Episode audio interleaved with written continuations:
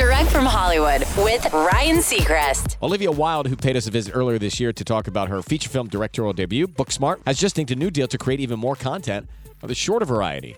She'll be represented by Anonymous Content, a top notch commercial production house, to direct ads and music videos. Olivia's no stranger to making videos. She directed videos for both the Red Hot Chili Peppers and Edward Sharpe and the Magnetic Zeros. While the new gig behind the camera should keep her busy, she'll still be making time to be in front of the camera. Her next starring role will be The Ballad of Richard Jewell, which was actually directed by another actor turned director named Clint Eastwood. That's direct from Hollywood.